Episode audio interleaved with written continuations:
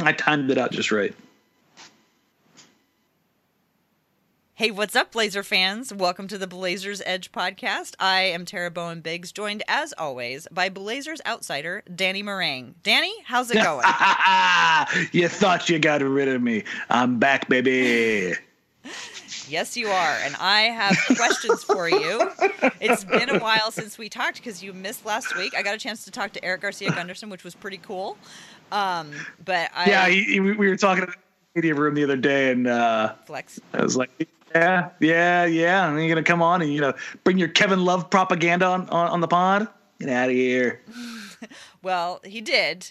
Um, and you know i don't even know where things are like so much has happened lately in all the rumor mill stuff going around with you know also some people who were in the conversation now being off the table blake griffin you know can't play or you know is out for the season let's see who else who's been associated with just about every team in the league is now no longer available but you know who's sitting in utah on the bench mm-hmm could you please tell me? Will you talk me? I I like can't let go of the Blazers going and getting Ed Davis, who is currently not being used, getting DNPs in Utah for the Jazz. I I it's I don't even know what to say about this. I'm so upset about it. He's he's living that uh, easy like Ed Davis life. Do you think that's um, what Ed um, Davis wants to be sitting on the bench? No, he wants he no he wants to play. Um, so what's going yeah, on there? I, I, what I understand I, I think is he's not fit. fitting in with their current no. schemes.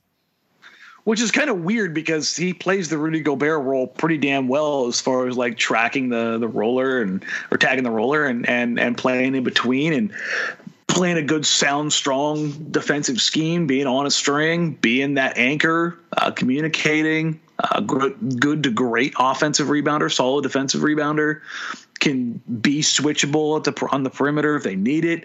Like you would think Ed Davis would be perfect there, but for whatever reason, it's just not clicking. And I mean, it could, maybe it's off the court things. Maybe it's just not a great relationship with uh, his teammates, and it's not necessarily a bad thing. It's just haven't you ever worked somewhere where you're like was, it was cool, but it wasn't the best for you, and you were just like you had nothing against anybody. But like, ah, I think I can do better than this. I think that's the kind of situation. Uh, the problem is, I, mean, I know, I know, I know where you're going here. Is that what can Portland do to get him right? Yes. I mean, like, I know. Okay, I know it's a pipe dream, but it's out there, and you know how beloved Ed was and how important he was to Damian Lillard. We heard all those stories about Damian Lillard being disappointed when Ed was gone.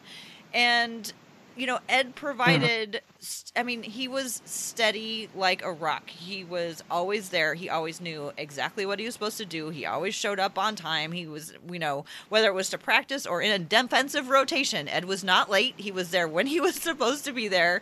He was reliable he's not on a big contract and maybe that's the problem. And also i know that he is you know on the older end. So he's not somebody who you know the portland i would think would build many around you know for the many few years in the future.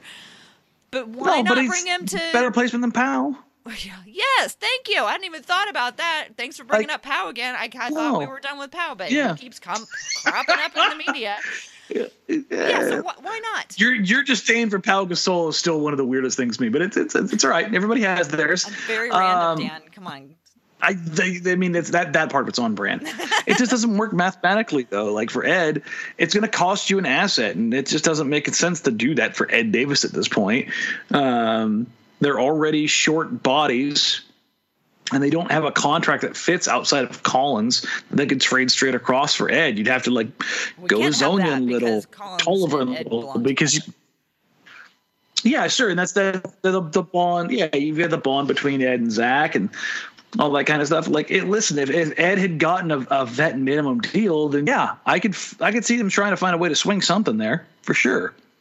But he's just but that. That's just not the reality of it. But I mean, what about Hezonja yeah, and so, somebody like like Gary Trent Jr. Like originally I was like Naz, but then I was like, no, Naz is Naz has some unique skills that I think uh, could uh, not just that. Like, why do you? Well, why do you want to give up assets at this point in time? Because I like, want no, Davis back. Yeah, that's that doesn't make any sense. You're talking about a team that's got that's shorthanded like on actual physical bodies. I'm not even talking basketball talent position. I'm talking actual playable bodies, and you want to send out two for one. Okay, that, like it just doesn't. It just doesn't work. so like I mean, sure, yeah, it'd be nice I don't know. Maybe there's maybe the there's somebody else in very else unlikely that they could that compare combine them with, and maybe one of the larger. Maybe Ed is like what they need to make a larger matching contract. I don't know. It's just it just breaks my heart that somebody is not getting the best out of Ed Davis. It just seems impossible that that could be happening. If he's not fitting in with your schemes, change your schemes. Yeah. No. I mean, it happens. Okay. It's well, so the Blazers are in pretty dire straits right now in terms of centers. I mean, God bless Anthony Tolliver for giving it his all every night as backup center and then the other night as the center when Hassan Whiteside was out. But how much longer can the team go without finding a body? Like what what are your thoughts on that? The trade deadline.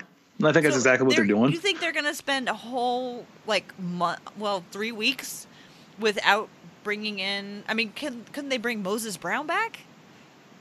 I think they'll do that. Yeah. I think they'll bring Moses back, but I mean, they're just trying to minimize or excuse me, maximize how the the two way contract works. Mm-hmm. That's really what they're trying to manipulate right now. Um, and here's the thing: Paul Allen owned a team for two decades we kind of got a feeling for what he was going to do, how he was going to do it, and what was kind of going on in a particular year. Blazers have new ownership still in Jody Allen, and outside of you know last year's trade deadline, um, we don't know what her goals are. We don't know what she plans to do with the team. Does she see this team as something that can figure it out, and she wants to invest in further? So she, you do bring in big contracts. Um, maybe taxes don't matter and she just pays the luxury tax. Maybe they matter a ton and they want to slash payroll left, right, and center. Uh, maybe she wants to wait until the deadline to to maximize all of her options, like any CEO would. What can I do to put myself in the best possible scenario to go down as many paths as I want? And I think that's what's happening right now with the Blazers. Everybody's screaming, "Why can't they sign somebody? Why they could just do this?" Yes, Why? I'm screaming that because they need help. The, these these there's they're just running out of people to come in and play. like, are we gonna have five people on the court the whole time? It hasn't been quite that far yet, but I get what you're saying. Like, I mean, Hezonja, like, I can't believe he's still playing. Oh, I know. I guess he's questionable for the next game. He's going to be questionable until he stops getting upended at the rim. Man, the man has been undercut twice in the past three games, and he's come down like a sack of bricks. Poor guy. I know. um, but like, I'm just looking at the Blazers, and I look at any NBA team. They're they're doing what's prudent uh, as far as business and both business wise and transaction wise going forward. Um, you just said the Blazers are being prudent. I'm, I'm yeah, just with, trying to wrap my with, head around that because usually you have lots of opinions on the ways that they're not doing things right. I, I guess it what maybe what you might say, and correct me if I'm wrong, is that due to things that they have done in the past, they've now found this, themselves in this situation, and considering the situation that they are in, they are being prudent. Yes, I'm just playing the role of Dan tonight. Yeah, there you go. Um, and I, I think here's here's a couple things that are going on. This is the grand scope, grand scheme things. I think you're hearing some of the national messaging about the Blazers, what they are or aren't doing heading into the trade line, such as Windhorst report that the Blazers are, you know, they may not be players at all. Well, what's a good thing to do after you said championship aspirations and you had your world fall apart? You think lowering expectations is probably a good idea? Mm-hmm. I would say so. Mm. So, so those I, messages I think, are getting out in the media to like help fans understand that we're not one piece away. yeah, and I, not even just that. I think it gives them a little bit of cover of. Um, remember that whole my whole rant about you know what's the point of doing this? Like why? Like what's the gain? well, now I think you feel some of the pressure of, oh yeah, you thought you were a championship team, huh? That's weird. Let me look at, look at your record. You're 16 and 24 right now. That doesn't look quite championship like. huh, you know what? I don't I don't want your your your, your trade paces. And they just it's a little little bit of leverage, and as corny as it sounds, that kind of stuff comes out there because they can wage those wars publicly. You know, we're seeing it back and forth between the Lakers and Kings right now over the six eight Slim Shady Bogdanovic, who's 18 times the player that Kuzma is. But it's neither here nor there. Um, the Blazers, I think part of the reason why they operate in so much secrecy is that they won't do a deal unless you do. That way you can't wage these wars.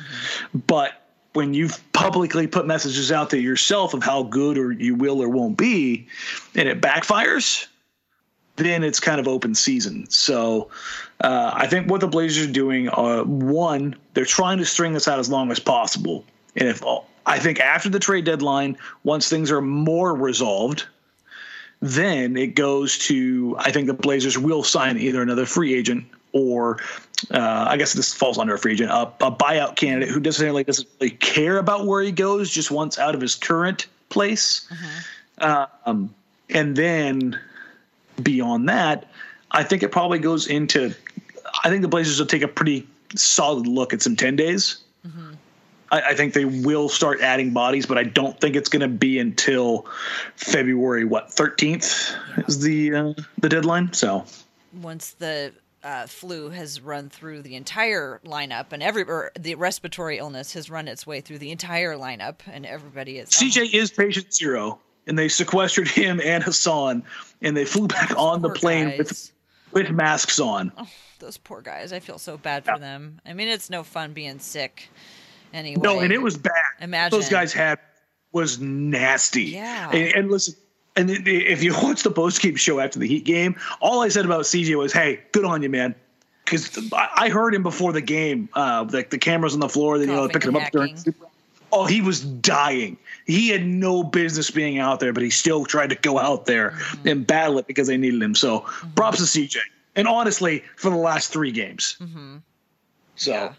And I mean, Hassan just looked like he was a zombie out there. Poor guy. I mean, there, I just want to go take care of all of them. just like line them up oh, in, the, in the uh. hospital beds and just be like, you guys just, we're going to turn on Netflix and we're going to have soup and we're just going to get through this.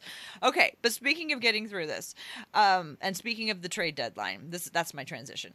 Speaking of the trade deadline, um, things seem to be progressing positively for a return uh, from Jusuf Nurkic sometime around the trade deadline. That's what we seem to be hearing. Or February twenty first. That's your that's your date that you're guessing. Yeah, back back from the All Star break. Okay, so that's your guess. So after the after All Star break, one thing that I've kind of been a little bit worried about is what do you think the expectations are we should have for Nurkic when he comes back? Because uh, I mean, and he's he's stoking the fires too because he's obviously oh, he really is. excited to get back. So, but like, what's reasonable for us to think about what he can achieve as he works his way back in? Honestly, game one, and mine zero expectations. Let's just see how the biomechanics look. Mm-hmm. God, like, let's see. It looks amazing. Yeah, let's let's see how you move, big fella. Let me see how you move when you're when you're going shoulder to shoulder with guys. Um, and realistically, if he's gonna play here in the next month, which sounds about right, we should be getting news on him resuming basketball activities, like full on five on five contact here very soon. Like what all those mean when they say you know so and so is resuming basketball activities? Like what what's the what are the steps that that means you're usually mean? out of you're out of physical therapy or out of treatment or whatever the situation is, and you're doing uh, cutting, running, moving drills. Okay. So a lot of the times when you're resuming basketball activity, it's it's usually a, a lower body injury, leg, knee, ankle, hamstring, and so you're getting back to running. So it's and drills, like, and then after drills, you work on like three on three. Three on three non-contact and then five three on three and five on five contact drills. Yeah. So the the, the non-contact the three like three on three non-contact and mostly like shooting drills stuff like that. Okay. And so you so, think we should be hearing about that we should be hearing contact soon. here. We should be hearing about three on three five on five contact very soon. Okay. So because he's he's doing basketball activities. I mean, when they put out that video like a month ago Right. of Nurk doing post moves, that was like that was them broadcasting to the world. They guess they didn't put out the video. They let all of the media in, and Nurk just happened to be working out right then and there, So Conven- conveniently timed. so great. Oh my gosh. Um, so when he does come back, do you think they are going to uh, narrow the playbook in order and and build on things, or is it like they're going to wait until he's like fully ready to just do whatever needs to get done? Yeah, I think they're going to have the playbook there, but here's Mike, and I, we've kind of talked about this a little bit over the last couple months. When he comes back, my thought, my belief is that he's a starter. Mm-hmm. And everybody's like, "Oh, oh you're not just going to come." Number one, if the Blazers make a move for a power forward or a backup five, and that guy's there, and Jusuf Nurkic is playing, Jusuf Nurkic is starting. Like, just put that idea uh, out of your head as far as like pecking order and stuff like that goes, because this is this is Nurk. This is this is the guy. So when he comes back, you clear the road for him. Even more than that, the physical side of it. If he's going through warm ups and he's ready to go, why sit him down? Oh, why not? right. Why not him, let him warm up and get right into the game? Meaning he just warmed up, so let's get him in there so that he Yeah. doesn't have time to cool down because we're already let's like concerned about him. Exactly. anyway. And then on the mental side of it, why not go back to the same state of mind? Work yourself in that you're the starter for an NBA team. Mm-hmm. Work yourself in. Go through your same drills. Go through your same motions. Go through how you used to go through a pregame because this is going to be his first basketball game since he broke his mm-hmm. damn leg. Mm-hmm. And we still don't know if that's going to have any lingering effects. So put him in the best possible position for 15 minutes a night to do that. And then I think, honestly, my, my thought is after I'm basically going to give him like a week. Mm-hmm. Okay, let's see wh- where where is he at? What does he look like? What is you know what looks good? What looks like it's still a little bit rusty, and then build out from there. Given the state of the rest of the team, and also I know it's hard to answer this question because we don't know exactly who's going to be on the team afterwards, after the trade deadline.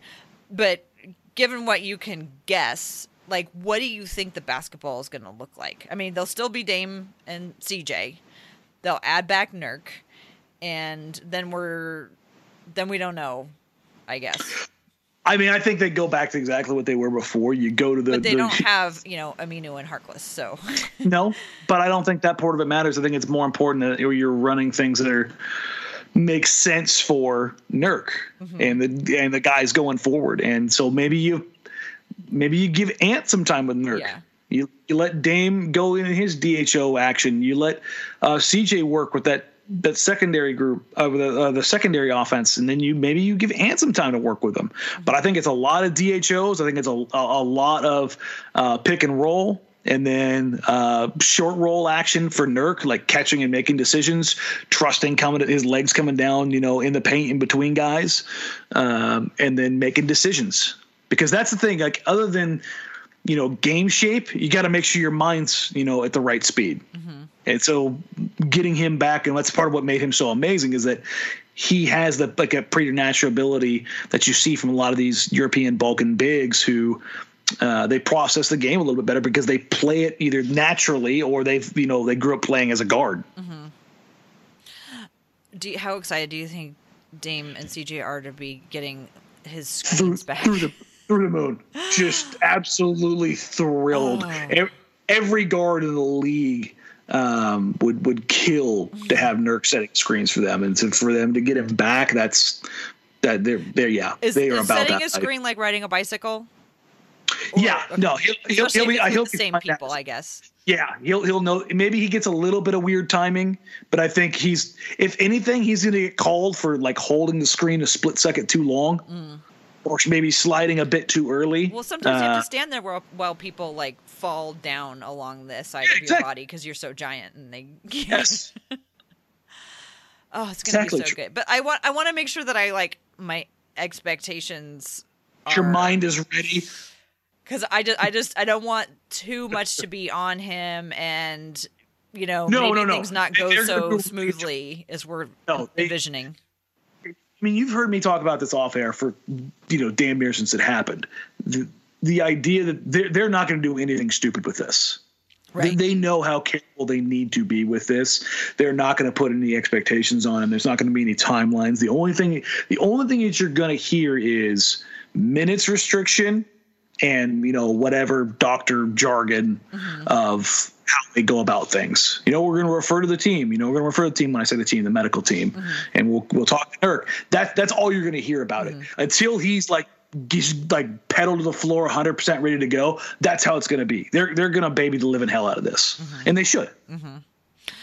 I really wish that while he's been out, that they would have had him do a few interviews because I think he would be a great sideline, temporary sideline reporter. Oh God! Well, the problem is you got to make sure you, you got to be you got to worry a little bit. Yeah. Nurk might sneak an f bomb in there every now and then. So if you're doing it, you got to make sure it's taped. Yeah, you, gotta, you, you can't go live. I would take that. He could do like some pregame interviews. I mean, I guess they had Hezonja do one the other day. He got he got Whiteside, yeah. Give give Nurk a, a, a microphone and have him out there interviewing the guys. He he and Brooke could do some stuff together. I think that would be amazing.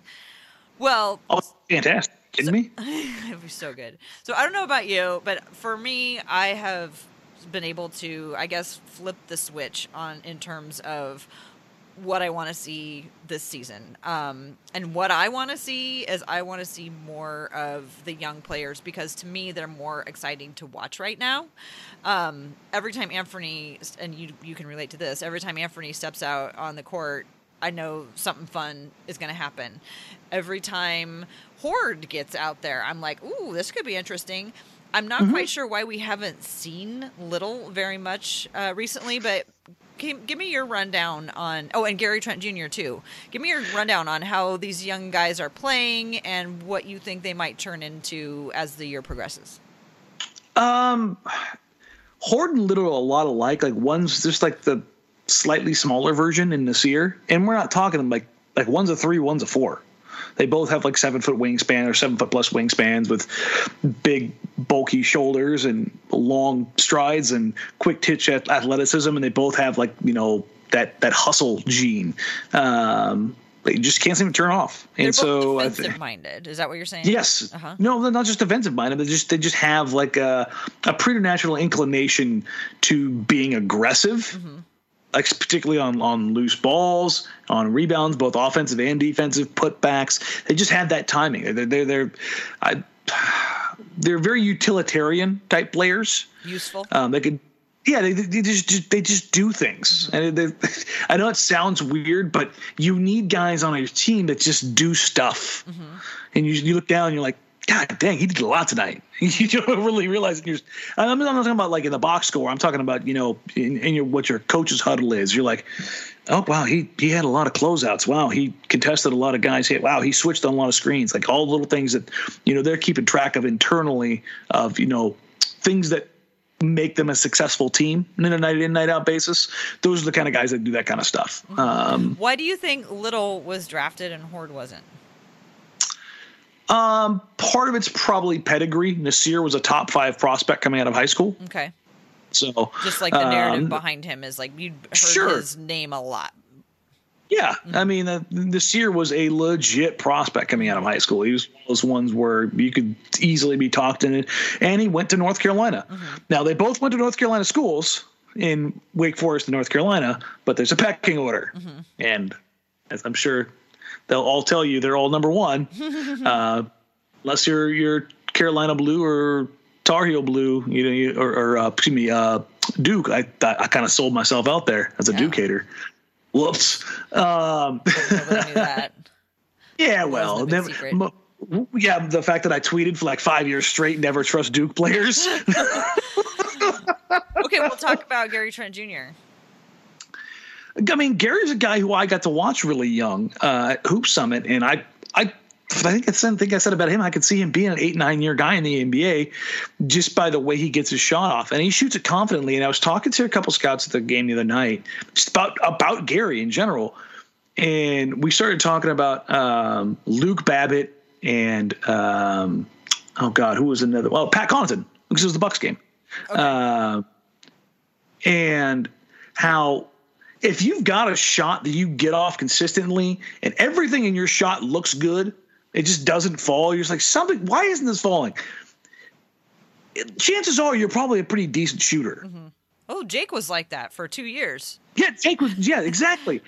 Uh, again, I, I know there's a prototype. I'm talking about good, sh- like good looking shooting white dudes here. Like I, I get it, but there's something to that in the sense of like, yeah, no, I can see that. When I look at Gary, that's what I see. Mm-hmm. Like, like the shot looks good. He's hit. He's taking his shot on, on time and in the right spots. Uh, he's creating off the bounce a little bit. He's showing just a finite amount of secondary playmaking. Like I, I can easily see him being a guy that sticks in the league like once it clicks. I just don't know if it's going to end up being here. He may be a guy who was year four, year five, where like, oh, there it is, boom, and now all those little things that weren't quite right. It's like, I could I used this example the other night. I'll use it again. It's like it's not square peg round hole as far as like everything coming together for him. It's it's more like octagon peg round hole. Like it fits, and some nights it works, but it's not it's not perfect yet. But you smooth those edges down, and all of a sudden, yeah, I, I can see it kind of coming together and working for him. Dang, that was nice. Did you work on that one for a while? I appreciate No, that. That was a good it's one. just I I have one every now and then.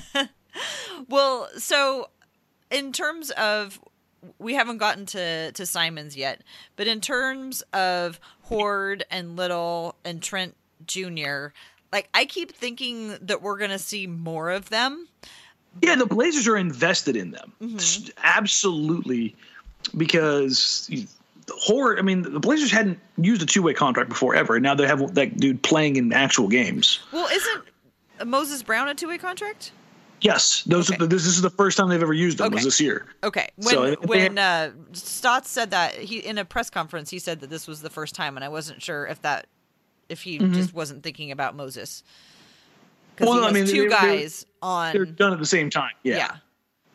Um, but yeah, so they, they see something in there, and I know that Portland was interested in a guy like Jaylen. Um, I mean, heading into the draft, Portland was looking at taking a shooter. It, it was because Nassir fell all the way down to them, and from what I heard, he was near top ten on their board. Um, they they took Nassir there, so like they're they're like they're thrilled to have him. They just didn't think he would be there when they were when, you know when they they were picking. So they've got those guys. I think they're committed to. The same with Gary Trent, even though he's a second round pick, they split up part of the MLE and gave him that. So, right. and that was to kind of secure his services for three years. Um, So guys like that, I mean, do you see them, you know, playing the role of guys we've already mentioned, like Pat Connaughton and yes, that's what um, those guys are. right? And then Luke Babbitt's and Jake Layman's of the world. That's exactly what those guys are. Well, and it seems to me like um, somebody who's like, I don't, I- I don't think tier is quite the right word, but somebody who kind of outperformed that level could be like Allen Crabbe. And like what happened to Allen Crabbe after he left is a whole nother thing. But like, like Allen Crabbe ended up earning a big contract and being a, a pretty big part of the rotation in year three. Um, I mean, do you, or I'm trying to figure out if Allen Crabbe like out, you know, was a bigger deal than Layman and um. No, he had being, or they just learned their lesson after offering him that giant contract. They- they- the they- was in. yeah, they saw something that wasn't there. Mm-hmm. That's that's what happened with that, and then they pushed came to shove. They had to do something, and they needed a wing, and they spun the roulette wheel, and they landed on Allen Crabbe. Mm-hmm. I mean, they're like, well, pay him, pay somebody else. With him, we can, you know, we can maybe trade it down the road. Well, Brooklyn They did. saw Allen Yeah. Crabbe, and then Portland Yeah, was like, that's- "Oh, that's- oh, what do we do? Let's match." Yeah. So, Well, um, um, but that, that's a good point as far as like, and you need those guys in your team. Mm-hmm. Like that's that's what makes Milwaukee good. Let me rephrase this: having the best player on the planet makes Milwaukee great. having having those other guys makes them good. Like that's like having Mm-hmm. Pat. Connaughton. Ersan Ilyasova and you know all these guys that fit in behind. Like there's guys on that team that don't play who would be like seventh men on other NBA teams. Mm-hmm. Like you just look at it and just like, what the hell? like as the you know chances are Portland's probably not going to get Giannis. I mean, I'll just probably you know put it out there, but So. Um, but what do you see with any of these guys? Like, what do you like? best case scenario, like he burst through his ceiling and you know really turned into like you know Pascal Siakam or one of the Fred Van VanVleet. Like which one of those guys on the uh, Portland's roster do you think has the most potential to be somebody like that? Not including Simons. We're going to talk about him next. Oh yeah, no, I, I knew you were going with this. Uh, it's Nassir. Mm-hmm. Like the, the comp that I think I came up with him when I first really saw him play, which was Gerald, Gerald Wallace. Wallace. Like mm-hmm. that'd be a really good player. Mm-hmm. Yeah, like everyone's like, oh, he can't shoot. You know what? You know what's great to have on a team? A guy that re- with absolute reckless abandon dunks on your opponent nightly, mm-hmm. just shoves the ball down their throat on every possession and puts an opponent on their heels the entire night while also being a tenacious defender, rebounder, an absolutely insane human being. Do you like, think? Yeah, bad do you think an aggressive dunker like that fits in with the way that they've played basketball? Because it's just God, so. No. what? I mean, or is it that's just something God, like nobody no. doesn't fit yeah. in? Like no, he they no they does they don't they don't have that at all. They, they, like it hasn't fit in because they haven't had anything near that's that. what I mean. Like is yeah. it does it, nobody fits in like that because they haven't had someone like that, or like they've never gone out to try to aggressively find somebody like that because it doesn't fit in with the way they play. I don't has anything to do with the way they play. Like they realistically they need that. Yeah. Every they, once they in a while, need, Naz get Naz is really good at getting those like really well timed dunks. Just yeah, and it, it's just that's the kind of guy you look at, and he's still stupid young. So mm-hmm. you just kind of look at him like, yeah. Um, I it's very, very, very easy for me to see Gary becoming a bigger. It's, it's, a, it's a bad example, but the way he moves reminds me of him. Patty Mills he, he has that it's not quite as fast but his stop start hmm. just kind of run you ragged around the perimeter all night. Mm. uh, stop on a dime pull up on three. Like i think he could have a, a, career kind of thing. Yeah but he does it more like patty where jj's is just i'm going to time this perfectly off this screen and i'm going to dip my shoulder it, like he just knows how to run guys where patty's like you know what? I'm in better shape than you. Good luck and he just goes and runs and runs and runs, which is really hilarious because he came in the league as a chubby guy. Uh, but it's like Patty's the kind of guy who's like, oh, got you here. Nope, got you here, got you here. I see Gary doing that where he fakes a back cut, comes back up, drops back down below, curls off another one, and then, you know, just he kind of gets the hips going the entire time. And you're like, God, that would just be hell to cover. Yeah. But there was, it was that Patty, he couldn't his shot was inconsistent when he came in the league, and that's what Portland gave him the chance. And it was like, oh, okay, no, no, you got yourself in shape and you figured this out. And San Antonio kind of, you know, took him on. Not that Gary has those issues now, but I can see him being like the second part of his career being a 10 to 12, 13 point a night guy who's like your eighth man, like your super stud eighth man. Mm-hmm. Like, and that's a where he he could be like a, a, a decent sixth man for some teams, he'd be a, a, obscenely good seventh, eighth man, like what the Spurs had when they had you know Manu and, and Mills coming off the bench. Mm-hmm. Okay, now is the time. Now the time has come for us to talk about Anfernee Simons. What I'm wondering is, given the state of the team and the roster and the injuries and all that stuff, how do you think the Blazers are looking at the best way to develop Anthony? They're still taking their time with him. They're giving him opportunities when he looks like he's got it going, and they're not t- putting the pressure on him if he doesn't seem like he does. Okay, that's really that's been my takeaway. Um, I wish there were nights that they gave him more minutes. Mm-hmm. I, I I want him to take on more, but outside of the starters, he's the only one playing more than 20 minutes a night really over like I think the last like 12 games. Mm-hmm. So uh, let me go back to 15. I had it earlier. Yeah. So um, he's he's the only one playing over 20 minutes in the last 15 games, other than the starters. So, um, and really the last 10, he's been kind of where I thought he'd be. I just I, my my problem is more about the opportunities that he's getting or not getting. Mm-hmm. So, so, how do you feel he's doing this year at getting his own shot? Have you has he just always been good? Do you think you've seen improvement? Uh, I mean, I, I, I think that's his most elite skill is creating his own shot. I think he can get his own shot wherever he wants off the dribble. Where I've seen him over the last couple of weeks is try to focus particularly more on the pick and roll. Um, trying to create a little bit for the role, but since Skal went down, that's kind of difficult for him. Mm-hmm. He doesn't have the, the, timing yet, or maybe not even the trust with some of the guys he's rolling with. with.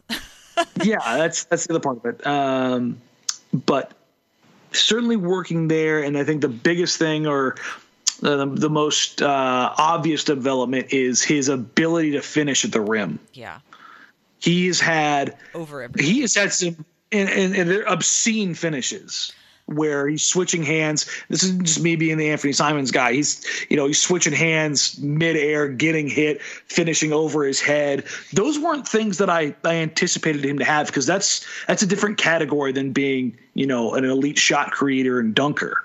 That those what he's doing with those shots require a ton of balance and touch and you know being able to absorb the contact. And speaking of which, next guy lays his hands on Simons, I'm going to break their nose. Mm-hmm freaking kid can't get a call to save his life. It's absolutely awful. And I get that he's still a kid, but protect the guy. Like he, when a guy gets slapped so hard he gets four stitches, maybe you were wrong and you screwed up the call. Mm-hmm. So well, he never got to come in so that they could reverse it, so they could fix it. He never got to go back well, in because he was getting stitches. Yeah, here's here's the thing too. Um, that ref, like we have like in, in, the studio, we have the cameras on all the time. Like when it goes to commercials, we still have the feed. And Dame CJ, Baze, and Stotts all lit that riff ref up. They all told him the same thing. Like he's cut open. He's in the back getting stitches right now. And the ref was they said uh, originally is like I didn't have the right angle. Wasn't my call to make. And then he started talking about well maybe something was obstructed. Like it was it was maddening that he couldn't just say what a lot of refs do. Good refs. You know what, man? We missed the call. but but all the players and Stotts were just giving it to him, and rightfully so. And it was it was nice to see all those guys kind of go out there and stick up for Ant because when Ant got hit, he just turned around and walked away. Mm-hmm. Got his cheek split open. He quite literally turned the other cheek, Tara. Oh, God. so I've noticed that Jaylen Hoard is getting to the line. He's aggressive. So how come he? Why do you think he gets the calls and Anthony doesn't? Big body. Okay. Well, honestly, I think it's what that where where he's going. Um, and I, I think they're literally giving him the star treatment, which means you have to you have to pay up to in order to get free throws. Jaylen Hoard the star treatment. No, no, no, no, Anthony. Oh, they're giving no, I think the star treatment and not calling. That's let me go here. Trust me. To, to get the full on star treatment, one must pay the penance of uh, having one year of suffering, or you don't get anything. Right. Okay. And then then it then it comes. Yeah, and then eventually they start it. But the first year or two, they're like, no, you need to earn your, you need to yeah. fall down. You need to get hit hard a lot. Yeah, well, well I guess that's one Jaylen possibility. Well, Jaylen Hoard, he's getting him right now because he's a big body who's active and you know being aggressive at the rim. Where he's only what? How many shot opportunities he had? Like four, five. Um, been, in the last two games, he went to the line twice. Yeah, but I mean, how many how many shots has he had? Not very many. Like six or eight points each. Yeah, so he's got a high free throw rate right now, mm-hmm. but he could go 25 more shots without getting, you know, found. Or he could be a guy who just plays around the rim a ton, and with that, he's maybe has a higher free throw rate. But yeah, no, as, as far as Ant goes, his development is about on where I hoped it would be. I wanted something that I didn't see to pop, and we haven't really talked about this at all. His rebounding. He has come out of nowhere at times and just been a fantastic rebounder. He, the, the kid had his first career double double, and it was with rebounds, Tara. Mm-hmm. Like I just I didn't see that as being a thing, and uh, I was talking to a few folks, and the comparison came up with calling him Will Barton. Hmm. Remember, Will was it was an incredible rebounder for his size, and you're like, how do you get in there? How did you grab that? Like, not only you giving up five inches, you're giving up like a hundred pounds. Like, what, what is going on here? No and one loved I, the ball as much as Will Barton loved the ball. Yeah, and he, I think that's part of it. I, I think Ant looks around and goes, "Oh, you guys don't, you guys don't want this? Here, let me go get this." And he's he's out jumped guys that are seven, eight inches taller than him and hundred pounds heavier, and you're just like holy crap, what is going on here? And that's been and it's not a huge number, but it's a, a number where like it's like, huh, I wonder if that's a thing. Like, I wonder if it's the the the team is just horribly injured and short on size, or is this something he's kind of got that we didn't know about? Which mm-hmm. I think that's those the little the surprise goodie bags are always fun to find. Yeah, I I think the thing that I kind of wonder about is again, given the state of the team and it being in flux and us not knowing what they're going to look like, how much time, you know, how much is Anthony gaining by being in alongside people that he's not going to be playing with, like long term? Yeah, I don't think that's too big of a problem. I think maybe having a a little bit different exposure to some different groups isn't a, necessarily a bad thing, especially at this point. The only thing that I want to see is I do want to see him play with Dame, Dame. more, mm-hmm. uh, so where he can, they can work each other off ball. Um, I mean, you want to talk about the difference between Damon Ant and Damon CJ, and I'm not. This isn't me going on the whole trade thing. I'm just talking about play styles. Mm-hmm. Whereas Ant could create a shot, much like CJ, um, at various levels. This is what having a bigger, stronger, longer, more athletic guard. I'm, and I'm, CJ stronger now, but I'm talking about kind of going in the future, and a more explosive and athletic guard at the two can look like. How'd you like that backdoor cut for uh, lobs twice in a game, Tara? Oh. no, I loved it so much. Yeah. Do you know how many times they've tried to run that play this season? Well, and like half-heartedly. Yeah, it's, it's, like, oh, I think uh, I'm gonna toss. Oh, wait, no, I'm just gonna like do an arching pass because I'm afraid yeah. to throw an actual alley oop. Yes. And all of a sudden they're like, you know what? I'm gonna throw a decent ball because Anthony's and, a leaper, and you don't have like yeah. Mm-hmm. And so he, they, you know, he put it at the top of the box, and he goes completely off balance and gets it and throws it down. It's like, oh, the, yeah, no, it's fun. The second one, and that was at the Heat game that they had the two. Yes, where the one caught it, where he caught it, where Damian finally, finally threw it directly above the basket and not like down, so he had to catch it and then dunk it in. But he just threw it right above the basket, and then Anthony just like brought it down. That was like okay, you guys are allowed to do alley oops again. Yeah. You've earned the right to do alley oops again. but that's like like getting those two to I think familiar with each other. I think with if CJ is not on the floor and you're working them around, then it's not a bad thing to have those two be able to play off each other, either Dame as their creator or uh, Anthony as a secondary creator. Like I, I love that uh, play that Dame and CJ run, where uh, CJ runs into space and catches it. Like Dame throws it before CJ's even looking, and he goes into the spot and him, catches it. Yeah, and so working on something like that with Anthony, like to be able to do that with Anthony too, like would be awesome. It's just that currently given the state of things, like if Anthony, like I just feel like Anthony has like no chance of getting that just because having to think so much and then the other teams just overpowering them because of just who's on the court. Mm-hmm. Like CJ has the timing good enough that he could do it, but Anthony, like to be able to get there on time without looking, it just seems like without like, getting bumped, grabbed. But I pushed. guess we could wait a couple of years. I think that took a while for Damon CJ to get to be able to do too. Also, yeah. But uh, other than that, no. Like I, I've been I've been very excited, particularly excited about just him getting more and more opportunities in um, tighter situations. So to close the first quarter of the night, Dame deferred, drew the drew the defense in, reversed the ball to Ant, and let Ant take the last shot for the end of the quarter. Like that's giving Ant those opportunities to close out quarter. He stepped right into it and absolutely canned it. Mm-hmm. Like I think those kind of things are the kind of things you're looking for as far as like important developments. Hey, does it mean anything really? No, but do you now have something on tape that shows the young man that yeah, you're capable of stepping up and knocking out a shot as the clock expires? Mm-hmm.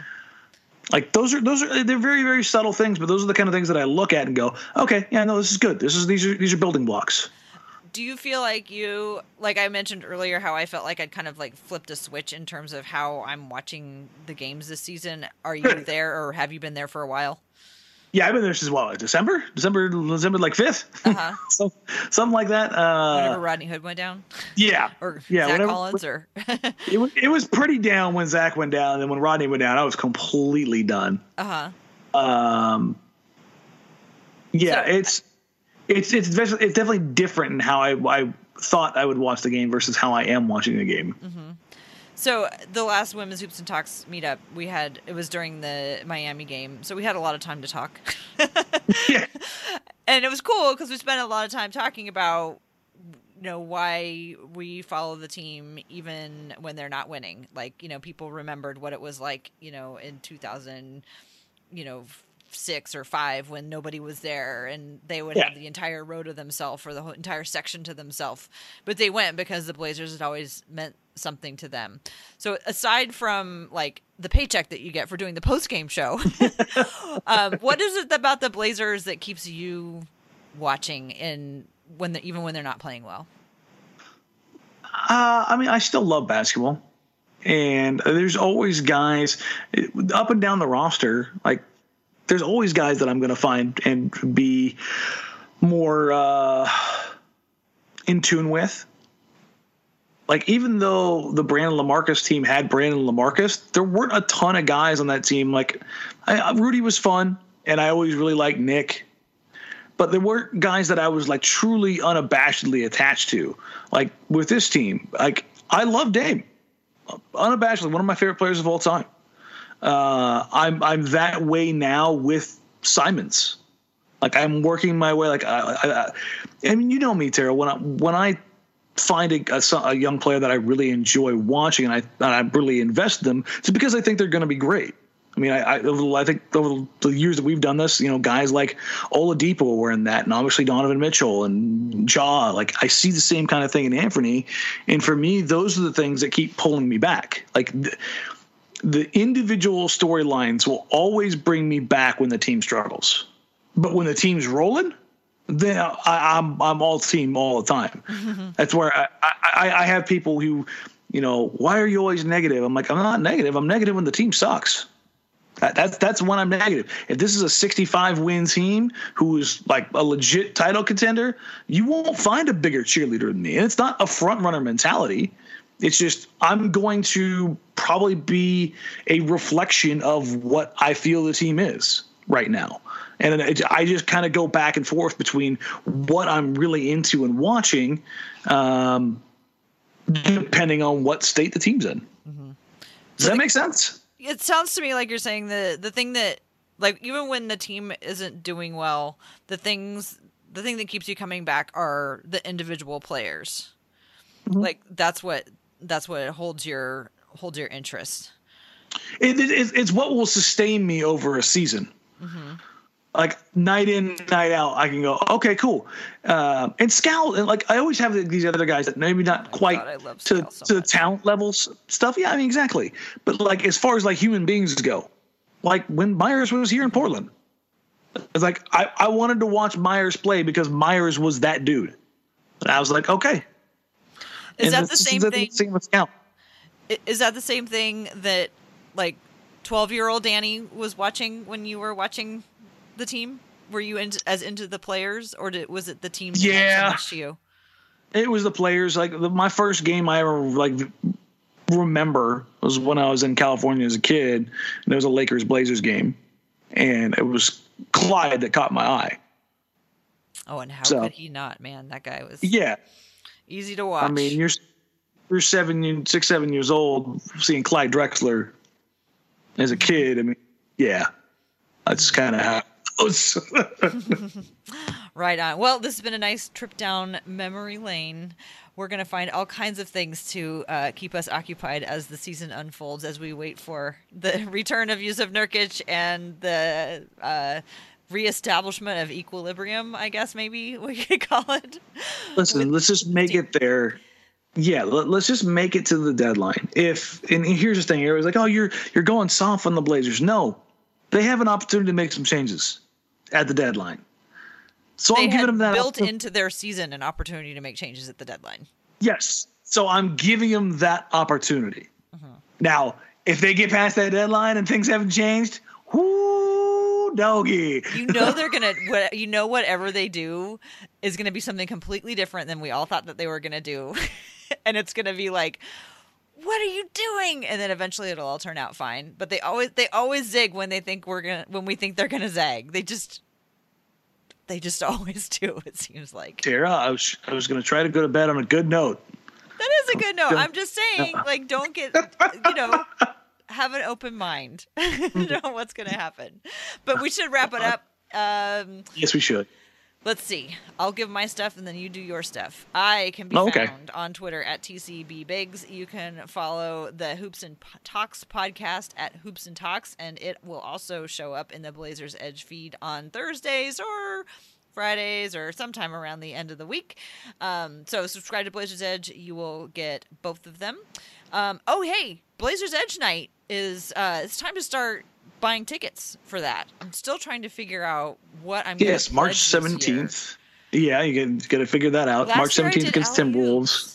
Every time I got an LU, Yeah, I, I brought one, but I feel like if I did that this year, they would like barely get any tickets. But that's kind of the situation I was in last year, and then all of a sudden they went on a tear, and I think I had to buy like 15 tickets. Yeah, I'd say it was like That's thirteen or bad. fifteen. Yeah. Yeah. So I don't know. If you think of something, let me know. Anyway, go to the website and also at the bottom of the um, of the show notes, we can include a link so people can go and buy their tickets and donate them so that kids can come see the Blazers play. And uh, I think that about does it for me. Dan, why don't you take us out of here?